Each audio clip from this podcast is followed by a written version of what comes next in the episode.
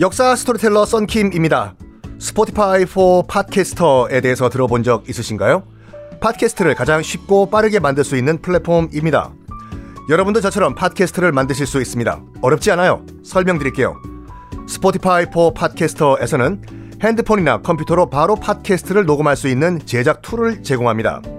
배경음악, 전환 효과음, 그리고 자동으로 음질을 향상시키는 기능 등등 한 곳에서 녹음부터 편집까지 팟캐스트를 빠르고 쉽게 만들 수 있습니다. 이렇게 만든 여러분의 팟캐스트는 Spotify for Podcasters를 통해서 애플 팟캐스트, 구글 팟캐스트 등 여러 다른 플랫폼에도 한 번에 배포하고 한 곳에서 관리할 수가 있습니다.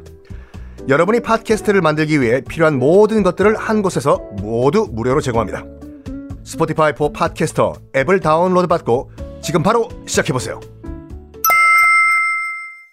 네, 여러분 안녕하십니까. 역사 스토리텔러 썬킴 인사드리겠습니다. 어, 지난 시간에 흥선대원군 얘기하다가 끝났지 않습니까? 흥선대원군이 상갓집 개다. 안동김 씨 잔치집 가가지고 무슨 뭐 가랭이상으로 기어갔다. 절대 그런 일 없었어요. 흥선대원군도 어, 돈이 있을 만큼 있었고 자기 아들을 왕으로 만들 정도의 막강한 막강 정도는 아니지만 어느 정도 권력이 있었던 왕족이었어요.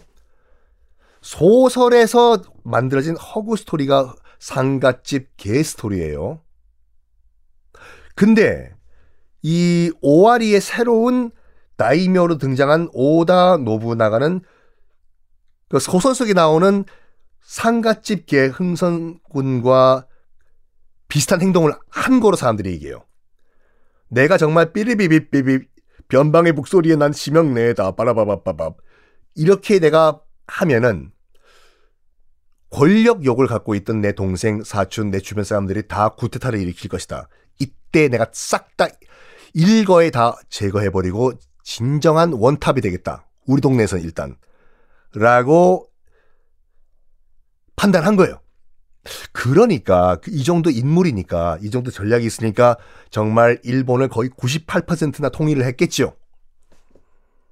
자, 이제 오와리의 진정한 다이묘로 성장을 한 오다 노부나가 첫 번째 시련이 다가옵니다. 어, 지금 오와리 그러니까 지금의 나고야죠. 그 나고야 바로 오른쪽에 있는 그 다이묘가 요시모토 가문이란 가문이었는데 엄청나게 큰 막강한 가문이었어요. 지금 오와리에 있는 오다 노부나가와는 잽도 안 될 정도로 엄청 큰 당시 일본 전국 10대 최강 다이묘 중 하나였거든요. 요시모토 가문이라고. 당연히 이 요시모토 가문도 교토로 쳐들어 들어가 가지고 허수아비 쇼군 끌어내리고 자기가 천하통일 하고 싶었겠죠. 근데 이 요시모토 가문에서 교토로 가기 위해서는 오와리를 지나가야 돼요. 요시모토 가문은 일단 출발합니다. 교토로 가서 교토로 가서 박살내자. 중간 중간 휴게소 위에 위치해 있는 오와리 지금 오다 노부나가가 통치하고 있는 오와리 그냥 뭐 길 비켜줄 거라고 생각했어요. 그렇겠죠. 이쪽은 지금 마이크 타이슨이 건너간다고 하는데 저쪽은 여기서 말 잘해야 된다. 어떤 선수를 얘기할까? 이쪽은 썬킴이 있다. 한 방에 뼈도 못 추리는 거예요, 지금요. 그래가지고 당연히 그냥 길 비켜줄 거라고 생각을 해가지고 그냥 지나가다가 요시모토의 군사들이 술 마시고 긴장 풀고 놉니다, 그냥. 야, 여기 오아리 땅이랑, 아, 거래와 오아리 땅 됐어. 아노, 아.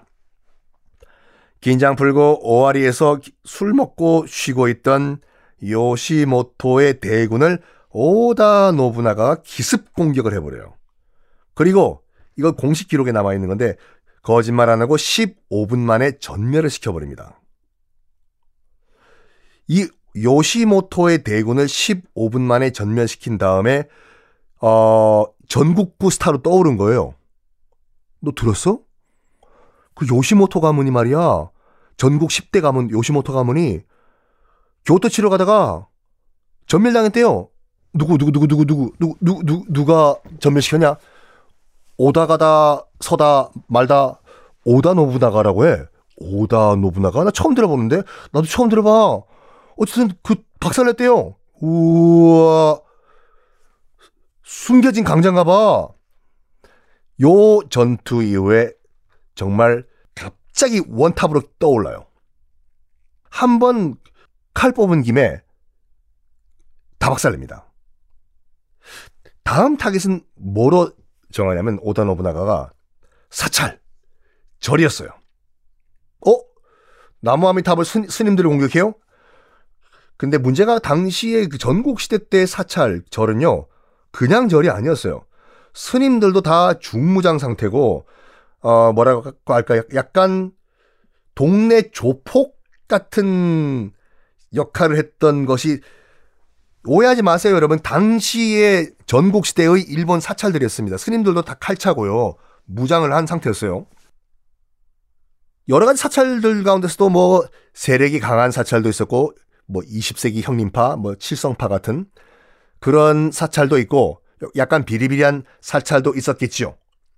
당시 일본에서 가장 세력이 컸던 사찰 절은 옌라쿠지. 어 어떤 절이든지 일본어로 할 때는 지, 지, 지로 끝나면 그 지가 절할 때 사란 뜻이에요. 혼노지, 뭐 본능사 이런 식으로 옌라쿠지 우리식 한자 발음은 연력사란 절이었는데 어, 가장 세력이 컸어요. 근데 오다 노부나가라는 친구가 기어오르니까 어, 오다 노부나가한테 시빌 겁니다. 너희들이 그렇게 잘 나간다면서 어? 우리 한판 붙어볼까? 이런 식으로. 덤벼. 네가 네가 그렇게 잘 나가? 오다 노부나가는 이것만 기다리고 있었습니다. 옌라쿠지 연력사로 달려가서 저를 싹 다 불질러 버려요. 일단 불질르면 뜨거워서 도망 나오겠죠. 오다 노부나가 명령 내립니다. 남녀노소 가리지 말고 싹 다 죽여라. 4살, 5살 아이도 죽이고 도망가던 여인도 활을 쏴 죽이고 무려 연력사란 절에서만 2만 명을 몰살을 시킵니다. 어, 진짜로, 진짜 농담으로 남녀노소가 아니라 아이까지 다 죽여버려요. 이 사건 이후에, 연력사 절 사건 이후에 일본 전국에서 어떤 소문이 도냐면 오다 노부나가는 피도 눈물도 없는 진짜 잔인한 독재자다 라는 이미지가 박혀버려요. 오다 노부나가는 굉장히 잔인한 사람이었습니다. 자, 오다 노부나가의 근데 엄청난 무엇인가가 손에 들어와요. 이 무엇인가가 뭘까? 다음 시간에 공개하겠습니다.